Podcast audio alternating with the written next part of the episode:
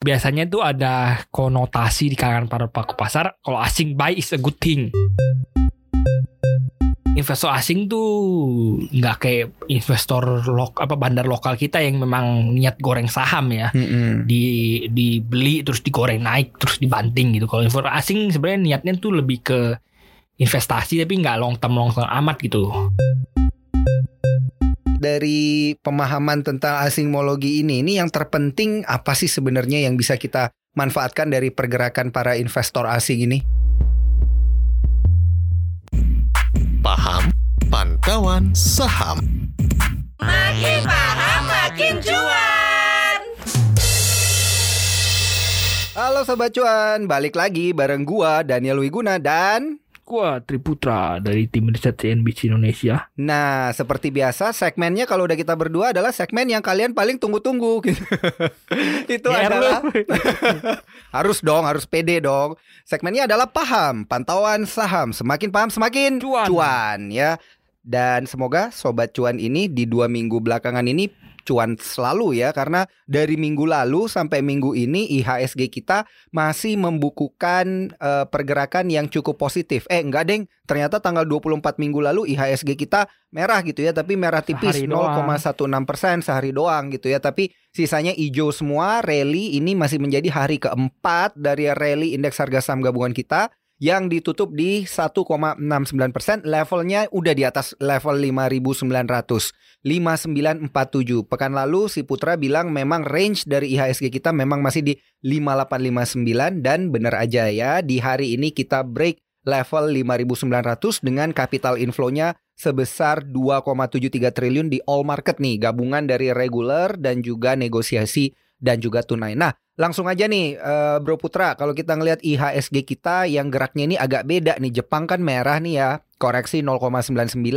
Straits Times juga melemah nih 0,26. Tapi Hang Seng, Shanghai sama kita nih IDX itu berada di zona positif nih ijo-ijo. Ini sebenarnya ada apa sih? Lagi pula juga capital inflow juga kan lagi banyak-banyaknya nih masuk nih. Ya sebenarnya di hari ini dan hari-hari kemarin itu memang positifnya ya itu ada capital inflow gede banget. Hari ini hampir 1 T ya.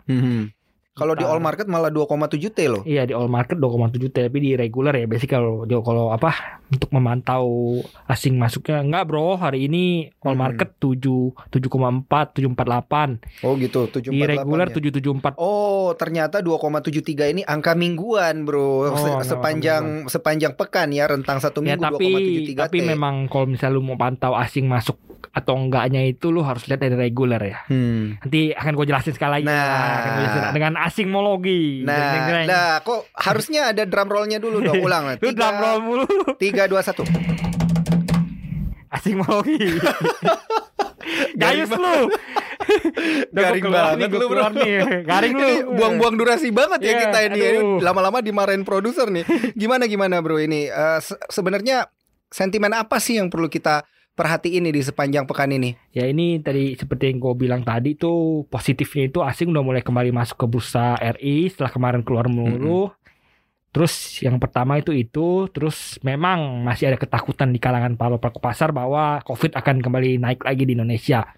Seperti Mhm. contohnya di Malaysia udah mulai lockdown lagi, di negara-negara Asia Tenggara juga udah mulai naik lagi kasus coronanya.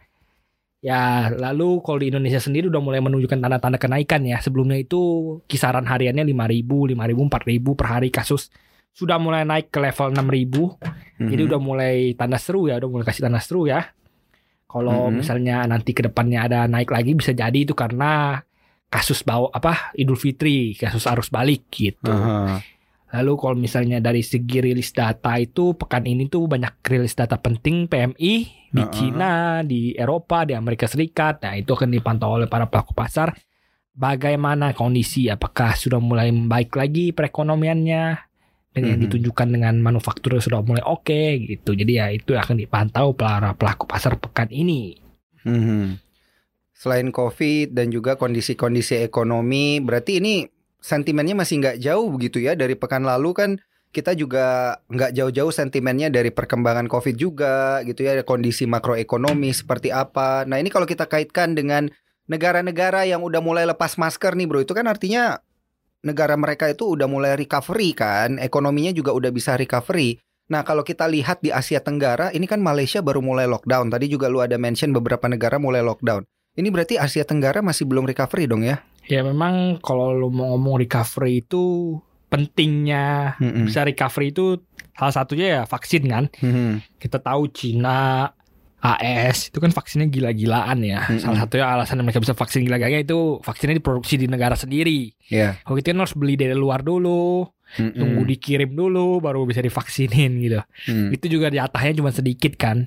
Mm-mm. Nah jadi ya kalau mau ngomong dibandingin dengan mereka ya kita masih masih lamban gitu. Vaksinasi kita juga memang masih lamban dibandingin dengan US dan Cina gitu.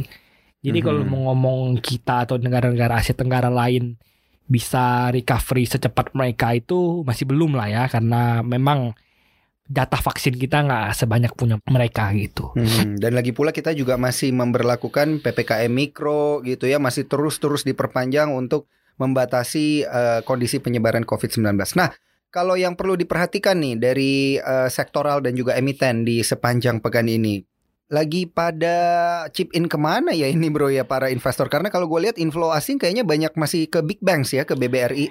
Ya kalau lu mau ngomong inflow asing, inflow Mm-mm. asing tuh nggak bisa ke, ke apa mayoritas tuh kalau pengen masuk ke bursa saham kita ya pasti ke big bank. Kenapa? Karena Hmm, mereka emang menguasai big capnya gitu. Nomor satu, Mhm. nomor dua udah BCA BRI, big bank, big bank. Lalu BMRI juga top 5 gitu. Mhm. Jadi ya memang uangnya kalau mau masuk ya terpaksa apa bukan terpaksa apa ya harus ke big bank dulu karena itu ya emang gedenya di situ gitu. Market cap yang raksasanya di situ. Jadi kalau mau chip in ya ke situ dulu baru bisa pertimbangin mau sektor-sektor lain apa yang menarik gitu yang bisa Mhm. dimasukin gitu. Tapi ya utamanya ya bakal ke big bank dulu. Oke oke, berarti itu memang pilihannya asing ke sana. Nah ini sebelum kita kaitkan dengan asingmologi, ini gua pengen tanya dulu nih, range daripada indeks harga saham gabungan kita di sepanjang pekan ini akan berada di level berapa? Karena kan hari ini hari fitness nih, kejepit nasional maksudnya. Besok kita libur. Habis itu berarti ada sisa tiga hari lagi gitu untuk menyelesaikan pekan ini. Range-nya bisa di berapa? Ya di pekan ini itu range di 58 sampai 6 ribu ya. Mhm. tapi ada potensi finish di 59 upper 59 upper Mhm. 59 jadi Berarti 59 antara ke atas 5.900 sampai berapa 59 lah 50 gitu ya? sampai 6 ribuan Sampai bisa 6.000. bisa finish sekitar situ tapi mungkin masih agak berat ya break 6 ribu tapi ya bisa di finish di upper 6 59 50-an ke atas oke lah gitu. Hmm, berarti motornya juga masih ada di finansial. Iya, ya. motornya tentunya masih di finansial ya karena- memang mover IHSG kita ya pasti big bang gitu Hmm. karena ya emang market yang gedenya di sana. Hmm, oke oke oke. Nah, kurang lebih perkembangannya gambarnya indeks harga saham gabungan di sepanjang pekan ini seperti itu sobat cuan dan gue yakin juga sobat cuan masih banyak yang liburan ini lanjutin libur di pekan lalu ngambil cuti hari ini gitu ya.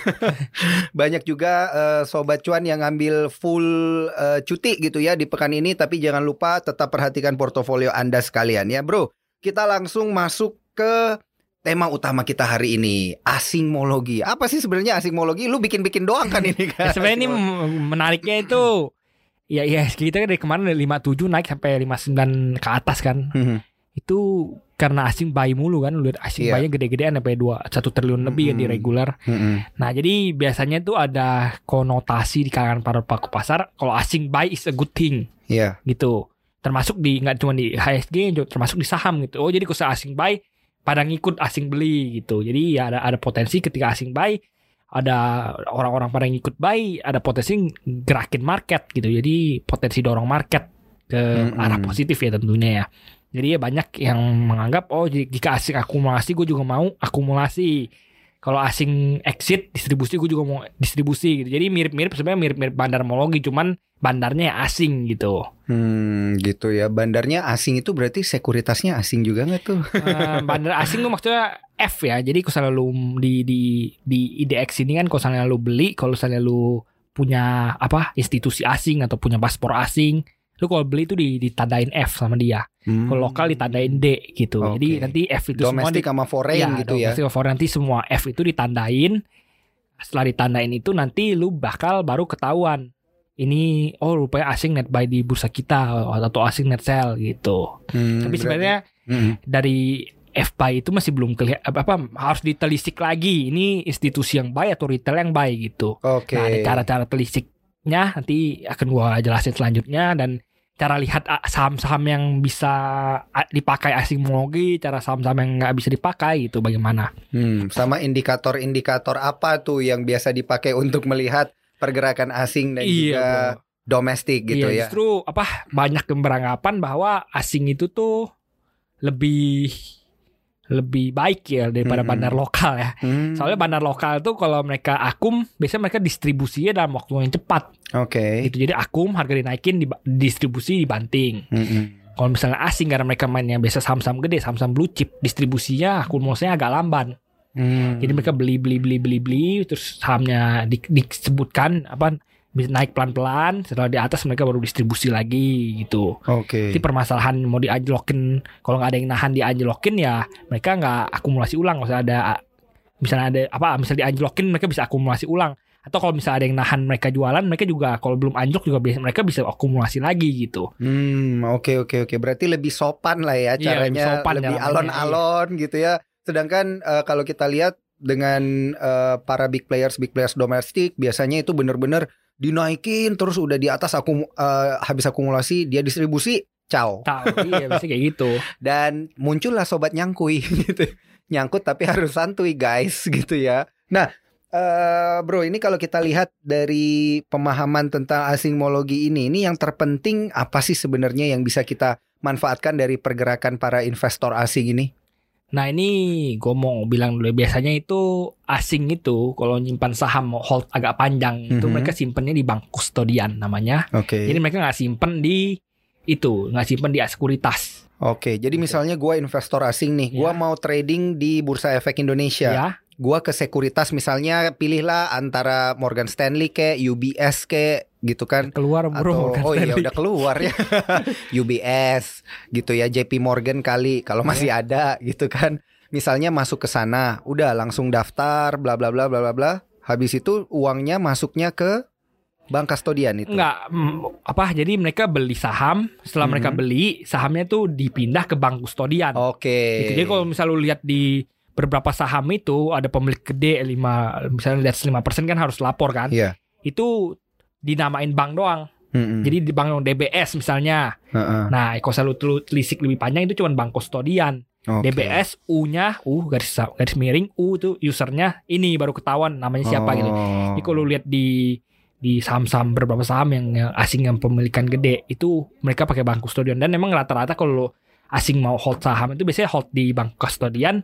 Kenapa? Karena mereka biasanya nggak nggak bisa transaksi di satu broker aja gitu. Misalnya lu pengen masuk di Indonesia dan lu ada 10 misalnya ya. Lu satu lu pakai broker A, dua pakai broker B, Hmm. satu pakai broker C gitu. Nanti apa jadi misalnya lu kan misalnya di bandarmologi secara umum ya lu bisa pantau oh misalnya broker A akumulasi gitu nanti setelah harganya udah naikin broker A distribusi kelihatan gitu Hmm. kalau misalnya asing mereka tuh nggak perlu apa nggak wajib beli dan jual di satu sekuritas karena mereka biasanya simpan di bank custodian mereka belinya pakai sekuritas ini mereka simpan di bank custodian setelah mereka mau jualan mereka bisa jualan pakai sekuritas lain gitu Oh, Sebenarnya oke. bandar lokal juga bisa melakukan hal Mm-mm. seperti itu, tapi jarang ada yang melakukan hal seperti itu. Hmm. Kenapa tuh? Apa kendalanya? Ya sebenarnya bisa-bisa ya kalau selalu mau pindahin, lu mau pindahin sekuri apa mau pindahin, Transfer gitu ya, ya, lu transfer, transfer saham, itu gitu kan jadinya murah kan? dua belas ribu doang kan Iya, gitu. Kalau mereka mau mau melakukan hal, hal, hal seperti itu juga sebenarnya bisa gitu, tapi ya Mm-mm. lebih apa ter- sebenarnya terdeteksi juga gitu. Jadi Hmm. apa kayak Tercatat kan nggak, semuanya tercatat, di- semua tercatat, tapi digital. sebenarnya sebenarnya apa lebih lebih lebih apa misalnya contohnya lah kata- katakan saham IPO Mhm. saham IPO tuh biasanya udah ada deal dengan perusahaannya gitu oke lu gua kasih jatah fix mayoritas 99% sahamnya gitu tapi lu Hmm. pakai apa lu jual belinya nanti pakai account kita Oke. gitu jadi jadi misalnya underwriternya X nanti lu bisa lihat tuh X yang jualan nanti Oke. gitu karena emang udah deal dengan sekuritas X sebagai underwriternya gue bakal jualan dan gue pakai bakal beli pakai sekuritas itu gitu jadi Hmm. ketika distribusi kelihatan gitu Mm-mm. Wah, ini sepertinya susah-susah gampang ya sebenarnya, tapi tergantung dari bagaimana strategi investor asingnya kembali gitu ya. Iya. Mau pakai eh, akumulasi eh, pakai sekuritas yang mana, distribusi yang mana, tapi paling enggak kita udah tahu bahwa sahamnya itu disimpan di bank kastodian. Nah, biasanya strategi investor asing itu seperti apa sih ini untuk bisa dapat cuan dari Ya sebenarnya dari market lokal kita karena kan kita lihat sekarang kayaknya inflow mulu nih, Hmm. inflow mulu. Nah, itu sebenarnya strateginya dia gimana? Nunggu ya lama atau gimana ini nih? investor asing tuh nggak kayak investor lok apa bandar lokal kita yang memang niat goreng saham ya. Mm-mm. di dibeli terus digoreng naik terus dibanting gitu. Kalau investor asing sebenarnya niatnya tuh lebih ke investasi tapi nggak long term long term amat gitu. Jadi Mhm. mungkin satu, satu atau enam bulan sampai satu tahun gitu. Biasanya Oke. apa time time frame mereka segitu gitu. Time frame mereka enam bulan sampai satu tahun baru bisa ada rotation di saham-saham Heeh. mereka gitu. Nah biasanya ini kalau misalnya lu di broker-broker asing tuh emang ada institusi asingnya dan ada analis khusus untuk institusi asing gitu. Jadi mereka nanti Hmm. biasanya nyaranin kira-kira ini saham-saham apa yang oke gitu. Nah, alasannya saham-saham apa yang oke, saham-saham apa oke gitu. Hmm. Nah ini menariknya itu tuh biasanya kalau di sekuritas asing tuh ada deal ada deal dealan dengan investor asing. Nah, Biasanya ada yang deal dealan ada yang enggak ya. Tapi yang deal dealan tuh biasanya pakai kontrak. Oke. Biasanya kontraknya tuh misalnya asing kan biasanya belinya gede kan. Mm-mm. Jadi mereka karena karena mereka mal apa kayak lebih biar lebih biar lebih gampang mereka deal dengan sekuri pihak dealer, Mm-mm. pihak dealer dan pihak sales. Dia Hmm. mereka mau beli di satu harga. Hmm. gitu. Misalnya mereka mau beli BRI beli di satu harga katakanlah 3000 apa 4000 misalnya mau beli di 4000. Nanti tergantung dealer atau salesnya setuju nggak. Kalau mereka misalnya setuju beli di 4000, kalau mereka bisa akumulasi ini barang di bawah 4000, cuannya nanti mereka ambil. Hmm. Tapi kalau misalnya mereka nggak mampu akumulasi di 4000, mereka yang harus terpaksa ganti ini apa brokernya apa asingnya gitu. Oh, bisa Jadi deal biasanya kayak gitu iya ya. bisa deal kayak biasanya bisa ada ada deal deal kayak gitu. Makanya Dengan jumlah lot yang juga ditentukan Iya, gitu. Iya, Pak. Jumlah lotnya tentu ditentukan dan pasti jumlahnya gede gitu. Ah. Dan, dan makanya kalau selalu ada asing akumulasi lu belum tentu misalnya lu lihat di broker summary Iya.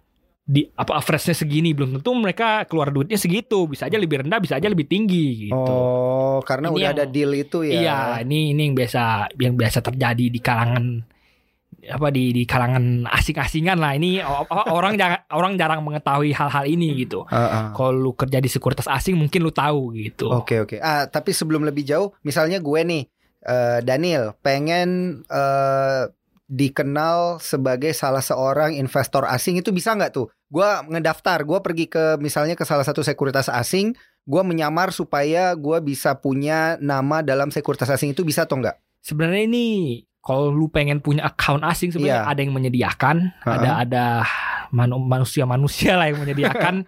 Jadi dia ada, ada dia nyediakan namanya kan nomine lah ya, Iya, nomine nomine. asing gitu. Ha-ha. Bisa bisa lu dapat account gitu? mau nemen- ada ada jasanya Oh, pasti. uh, gimana bro? Tapi Lanjut, sebenarnya nggak nggak nggak nggak nggak ada gunanya juga kok. Paling cuman karena lu beli nanti masuknya ke F gitu. Cuman Mm-mm. gitu doang nomine lu F gitu. Padahal sebenarnya sama aja nggak ada. Hmm. Apa karena lu D ya. Jadi tadi gua apa tadi gua mau lanjut bahas lagi nih kalau misalnya Hmm. asing ini sebenarnya kenapa mereka time frame-nya 6 bulanan karena Hmm. mereka tuh biasanya mainnya di saham-saham gede Oke. gitu. Jadi misalnya investor asing tuh di kayak apa ada aturan minimal market cap-nya segini, minimal likuiditasnya segini, mereka nggak bisa masuk saham sembarangan. Hmm. Jadi mereka lu jarang banget makanya lu lihat asing yang ngegoreng saham kagak jelas gitu. Mm-mm. Mereka pasti masuknya saham-saham liquid LQ45 lah, apalah gitu. Dan di saham-saham ini itu pemainnya banyak Hmm. gitu. Jadi kalau misalnya pemainnya banyak lu nggak bisa goreng saham sembarangan, adanya boncos lu nanti. Iya iya iya iya benar Kayak benar. misalnya lu masuk saham Bank Mandiri. Uang lu sebanyak apa sih mau goreng Bank Mandiri gitu? Heeh. Kan pemainnya banyak nggak cuman lu doang, ada pemain Heeh. lain kalau lu naikin belum tentu orang-orang lain setuju, belum tentu apa big player black player lain setuju. Heeh. Belum lagi asing orang apa investor asing lain, inve- institusi Ya, dalam bisa negeri, saling makan ya, lah bisa saling jadinya. makan gitu. Jadi mereka Heeh. biasanya time frame-nya kalau di saham-saham gede gini agak panjang gitu. Jadi Ah. nunggu ada ada kesempatan yang oke misalnya oh misalnya mereka apa alasan mereka baik karena menurut risetnya akan ada apa labanya akan tumbuh tinggi atau apa. Ah. Ya udah mereka invest sekarang nanti ketika rilis laba tumbuh tinggi mereka apa mereka buy lagi gitu, buy naik lagi. Ah. Jadi kok karena naik orang lihat oh ini apa sudah apa sahamnya naik gara-gara labanya naik gitu. Hmm. Jadi orang-orang tertarik membeli dan orang-orang Iya. karena tertarik membeli jadi sedikit yang jual mereka bisa distribusi gitu. Jadi ya time frame mereka tuh nggak bisa pendek karena banyak Ah, ah. pemainnya di saham-saham gede gitu. Oke, nah tapi kenapa sih asing itu kan tadi lu sempat singgung ya pastilah kalau asing mau masuk gede itu masuknya di banking kita di BRI kah atau di BCA kah gitu ya yang banyak investor asing yang me- megang gitu. Emang alasannya apa? Kenapa harus banking? Kenapa nggak yang lain-lainnya? Ya karena sekali lagi biasanya bisa aja asing masuk misalnya asing masuk pengen apa kalau lu masuk saham kan harus bisa outperform outperform ya. Mhm. Outperform index namanya ya. Jadi misal lu Pergerakan harga sahamnya lebih tinggi daripada kenaikan enggak harga jadi apa kenaikan namanya indeks ya, ya, gitu. portofolio lu Heeh, gitu heeh. harus bisa outperform index. Oke. Kan kan walaupun asing masuk MI-nya kan ada ada pertanggungjawaban sama bos dia kan. Oh ini Oke. kok lu gak outperform index sih gitu. Oh. Jadi ada yang dinamain ada yang dinamain apa namanya mereka mirroring index. Oke. Gitu. Jadi misalnya IHSG-nya apa IHSG kan di di di naik di- 2% enggak, misalnya. Bukan, IHSG kan di di di co- compromise of diisi oleh saham-saham perbankan gede kan. Iya. Udah mereka mirroring sebagian mereka mirroring gitu. Uh-uh. Sebagian mereka mirroring mereka beli bank-bank gede Mm-mm. gitu. Jadi jadi portofolio lu nggak bakal beda jauh sama IHSG. Misalnya Oke. IHSG turun, portofolio juga turun. Paling nanti weightingnya doang yang dibedain. Oh sini Oh, gede, weighting sini gede paham. gitu. Berarti ini masalah performance dari masing-masing MI Bisa gitu juga ya. kayak gitu Bisa iya. kayak gitu ya. Dan, dan satu lagi karena memang yang bisa nampung asing kan masuknya gede ya. Yang Iya. bisa nampung dana asing tanpa ngerusak harga misalnya lu, lu masuk terlalu gede di saham yang kecil kan harganya naik kan. Naik, ah. Yang bisa menampung dana asing gila-gilaan ya saham salah satunya saham-saham banking raksasa gitu. Iya iya iya iya iya. Oh jadi itulah ya alasan mendasarnya. Nah, kemudian lu pernah nggak sih dengar eh, investor asing yang gede-gede gitu cut loss atau boncos pernah Ya nggak? sebenarnya per- pasti ada gitu. Nggak, Ah. nggak- apa kalau sekalipun asing kalau cut loss pasti ada cut loss gitu. Mm-mm. Misalnya ini nggak apa nggak nggak nggak perform portofolio lu di sektor ini atau ini nggak perform. Ya udah mereka ganti namanya ro- rotasi ke tempat lain gitu. Mhm. Nah, sebenarnya lu menariknya itu tuh kalau mau lihat asing koleksi di mana apa ini saham bisa dipakai asing mau lagi atau enggak lu bisa lihat di Kesei. Mhm. Di Kesei itu tuh ada Ini cara mendeteksi nih. Nah, cara mendeteksi saham-saham mana mana sih yang bisa dipakai asingmologi mana yang bisa yang yang nggak bisa Uh-uh. dipakai gitu yang yang yang di- apa tanda kutip dibandarin asing lah gitu Iya iya iya. nah lu bisa lihat itu tuh Buka websitenya ke ya buka website keseh terus lu lihat di satuan saham nanti ada ditulis kepemilikan asing berapa persen kepemilikan lokal berapa persen Hmm. gitu jadi yang Se- yang selama dia melantai di bursa. saham beredarnya Oke. nah saham beredarnya nggak nggak termasuk apa saham beredarnya ya Hmm. jadi biasanya saham beredar kan ada, ada dua ya ada ada satu misalnya lu lu, lu harus cek ulang Mm-mm. ini udah termasuk yang warkat atau belum Hmm. Oke. gitu. Jadi misalnya lu lihat oh saham beredarnya mereka tulis 99%. Heeh. Oh berarti ini nggak termasuk warkat. Lu harus kurangin lagi berarti kepemilikannya kepemilikan mayoritas yang emang nggak mau dijual sama dia gitu. Contohnya lah biar gampang kita bahas. Heeh. Contohnya BRI. BRI itu kan sebagian besar dipi- dipi- dimiliki oleh negara. Mm-mm. Nah, yang di negara itu simpan dalam bentuk warkat. Oke. Jadi nanti kalau lu cek di Kesei itu tuh itu udah udah saham beredar semua gitu. Oh. Nah, dan di- udah dikurangin dengan warkat. udah dikurangin warkat Heeh. gitu. Nah, ada beberapa saham yang masih yang listingnya apa yang total saham beredar 99%. Mm-mm. Jadi lu harus kurangin dulu dalam bentuk warkatnya berapa, itu warkat yang dimiliki apa mayoritasnya berapa, mayoritas dimiliki asing atau lokal. Nah, baru lu bisa perkirakan ini ini mayoritas dikuasai oleh asing atau mayoritas dikuasai lokal. Iya. Nah, dari situ lu bisa tahu misalnya mayoritas dikuasai asing, berarti ketika asing beli atau asing jual, ini sangat berpengaruh sekali terhadap saham ini gitu. Oh, oke oke oke oke. Nah, yang menariknya itu saham-saham big cap kita tuh yang top-top gede-gede itu tuh hampir semua dikuasai asing. Uh. Top 5, top 8. Itu tuh, BRI, ya, BRI, Unilever, BCI, BM, gitu-gitu BMRI, tuh heeh, semua tuh dikuasai mayoritas tuh asing lebih banyak kepemilikannya dibanding kita. heeh. Hanya satu tuh yang enggak. Arto. Bukan HMSP. Dan dulu GGRM gimana? GGRM gimana? GRM, apa GRM kayaknya masih asing tapi HMSP itu tuh dulu tuh apa sekarang itu mayoritas dikuasai oleh domestik. Heeh. Dulu itu tuh mayoritas dikuasai oleh asing. Asing. Iya. Tapi karena mungkin asing udah lihat ini udah nggak ada no hope ya gitu. Mm-mm. Apa udah ada apa udah kurang baik. Lalu akhirnya mereka distribusi distribusi. Akhirnya Makanya sekarang harganya anjlok iya, banget makanya ya. anjlok, harga ha- makanya harganya sekarang anjlok banget karena asingnya udah kabur sebenarnya gitu. Itu sekarang waktu mayoritas asingnya kabur untung gak sih menurut lo? ya pasti untung mereka dibeli di bawah mereka jual di atas dulu itu kan Oh. HMSP saham dengan kapitalisasi pasar terbesar di Indonesia Mm-mm. nah itu dulu ketika zaman zaman itu HMSP masih dikuasai asing Oke. tapi mereka akhirnya di atas mereka distribusi distribusi distribusi sekarang mayoritas dikuasai lokal HMSP Oh. itu gitu GGRM masih. GRM masih dikuasai asing kalau nggak salah coba dicek di. Oh. tapi palingan udah 50-50 lah atau Ah, udah nggak sebanyak iya, dulu lah ya. dulu kemungkinan besar Terus ada satu pemain baru yang masuk guys. Ada Arto, Arto, ya. di 10 market cap terbesar kita. Gimana tuh? Asing banyak nggak di sana? Gue belum cek ya kalau Arto ya, tapi ya Mhm. kalau lu mau ngomong Arto sebenarnya gue denger-denger ya rumornya itu bakal dijaga di area 20 BV terus. Oh. Jadi kalau misalnya lu oke. mau ngarep Arto naik 15 ribu ya lu tunggu BV-nya naik gitu. Ah, ah, Artinya book value-nya ya. ya book value naik. Gimana bisa naik book value ya tunggu profit di 2021 atau 2022 gitu. Ah, ah. Kenapa? Karena sekali lagi kalau lu mau ngomong saham naik terbang-terbang tinggi terus itu tuh bakal ditanyain bursa. Iya. nggak bakal Ada apa iya, ini? iya, ada, Ada apa, apa gitu ini? ditanya- ditanyain lu ada apa ini kenapa sahamnya naik terus gitu Kalau nggak di penjara, ya, ya, diganggu-gangguin guys. istilahnya Iya, gitu jadi ah. jadi lu mau market maker naikin juga kalau ditanyain bursa mulu kan males gitu Iya, iya, bursa kan iya. tahu ada market maker di sini cuman Ah, ah.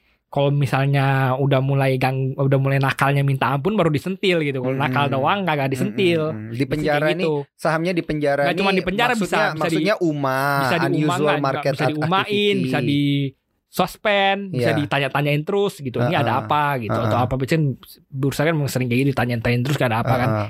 jadi biasanya market maker juga kalau mau narik-narik saham sembarangan juga mikir-mikir gitu Oke. makanya kemarin nggak sempat tembus 200 T kan market cap Uh-uh. market capnya kan Ah, ah. ya karena kalau misalnya naik terlalu tinggi dalam jangka waktu terlalu pendek bisa digangguin bursa gitu istilahnya Uh-uh. digangguin tanda kutip Oke oke oke. gitu Itu kan tadi eh, yang gede-gede ya eh, para market maker asing yang gede-gede. Nah kalau market maker asing yang mainnya di saham-saham yang kecil ada nggak tuh? Banyak nggak tuh?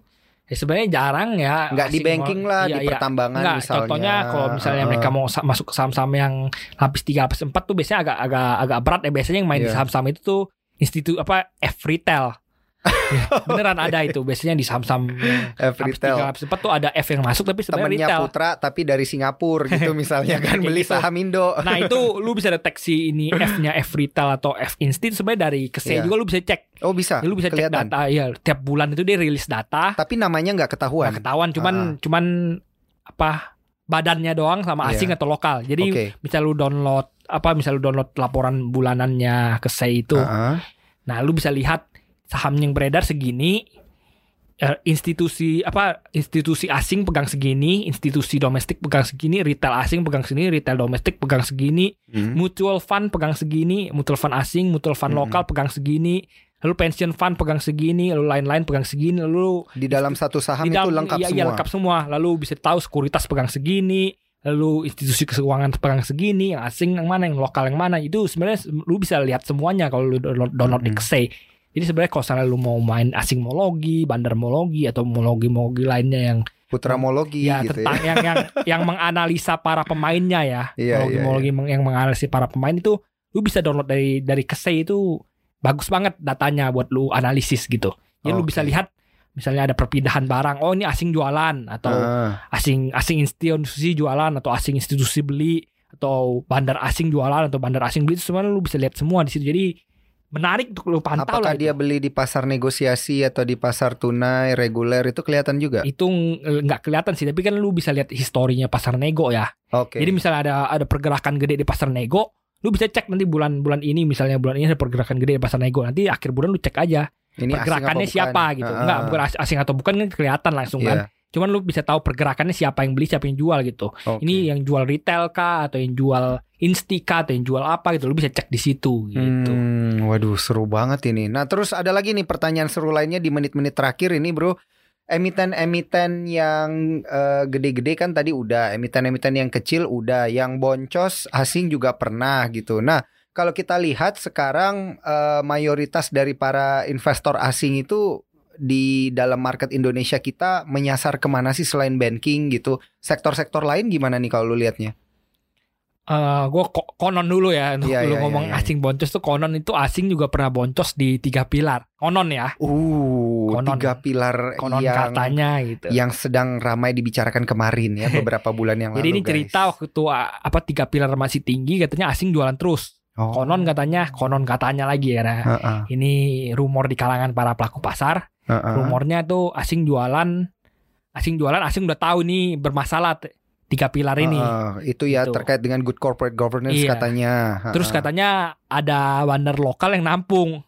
Waduh. Terus pada lokal lagi yang goreng baru akhirnya didistribusin ke retail gitu. Oh gitu. Tapi itu kondisinya asing udah boncos tuh ya kayak gitu ya, ya. asing kondisinya udah boncos kan. Konon katanya mereka udah jual Heeh. boncos. Waduh, oh gitu ceritanya. Jadi em, gimana ya investor asing itu memang sering dijadikan acuan ya para nih sobat cuan, sering dijadikan acuan begitu tapi tidak tidak melulu si investor eh, eh, investor asing itu untung gitu ya. Ada memang yang rugi. Makanya kembali lagi kita ingatkan disclaimer on para sobat cuan ini harus melakukan PR-nya masing-masing, analisa teknikal dan juga analisa yang fundamental gitu dari saham-saham yang kalian mau koleksi. Bro, pertanyaan terakhir, ada nggak indikator yang bisa kita gunakan untuk melihat pergerakan jual beli investor asing yang paling gampang deh? Ya Indikator itu ya apa? lu lihat di broker sekuritas lu sebenarnya bisa. Jadi Hmm. lu bisa lihat indikator hari- apa tuh yang harus dimasukin tuh? Ya itu lu lihat asing beli atau asing jual gitu. Nanti lu tinggal Heeh. akumulasiin aja, totalin aja. Oh selama periode ini di saham ini Heeh. asing beli atau asing jual. Ada namanya nggak sih nama indikatornya gitu? Nggak ada Ya, kayak RSI, foreign buy, foreign enggak, enggak dia kayak gitu lu dia apa Heeh. lu lihat manual gitu foreign buy atau foreign sell Oh, gitu. Nah, jadi itu lu lihat lihat lu lu bisa lihat itu apakah dalam periode waktu tertentu asing lagi akumulasi atau atau distribusi dan lu juga harus lihat ini saham memang tanda kutip dibandarin asing atau enggak gitu. Jadi ya ada Hmm. itu hal-hal yang harus dulu lu perhatikan kalau lu mau nebeng asing gitu, nebeng angkotnya asing gitu. Iya iya iya, bukan angkot kali kayaknya ya bukan. kalau ya. Pesawat, kalau jet asingnya. lah gitu ya. Kalau bandar lokal baru angkot ya. Waduh, bukan gue yang ngomong ya, bukan gue yang ngomong. Bercanda ya, sobat cuan ya. Eh, tapi ya begitu, kembali lagi disclaimer on. Ini para sobat cuan. Angkotnya MG mau lewat, Bro. Wah, dipanesin lagi. Ini bagi yang paham-paham aja ya, seperti segmen kita ini pasti saham paham-paham. yang paham-paham aja nih pasti ngerti nih kenapa si Putra bilang angkotnya MG mau lewat gitu ya. Nah, sobat cuan, Supirnya ugal-ugalan gitu. temen lu ya. ya sobat cuan, thank you banget nih ya udah dengerin konten kita di hari ini yaitu konten tentang asingmologi ya. Nah, wajib banget nih dengerin asingmologi kita di konten kita hari ini karena tentu kalian pasti ngelihat para investor asing udah mulai akumulasi lagi nih ya. Iya. Sepertinya polanya nih di bulan di akhir bulan Mei ini. Nah, sekian dulu sobat cuan, thank you banget sekali lagi udah dengerin segmen paham pantauan saham semakin paham semakin Cuan. gitu ya moga-moga tetap cuan jangan lupa follow kita di Instagram di @cuap underscore cuan dan juga Spotify kita cuap cuap cuan ada juga Apple Podcast dan juga ada di Google eh, Podcast gitu ya. Nah jangan lupa untuk dengerin konten-konten lainnya juga di cuap-cuap cuan ya. Terserah deh mau lewat Instagram lewat Spotify juga bisa. Oke sampai jumpa di episode minggu depan. Bye selamat liburan. Dadah. Bye-bye.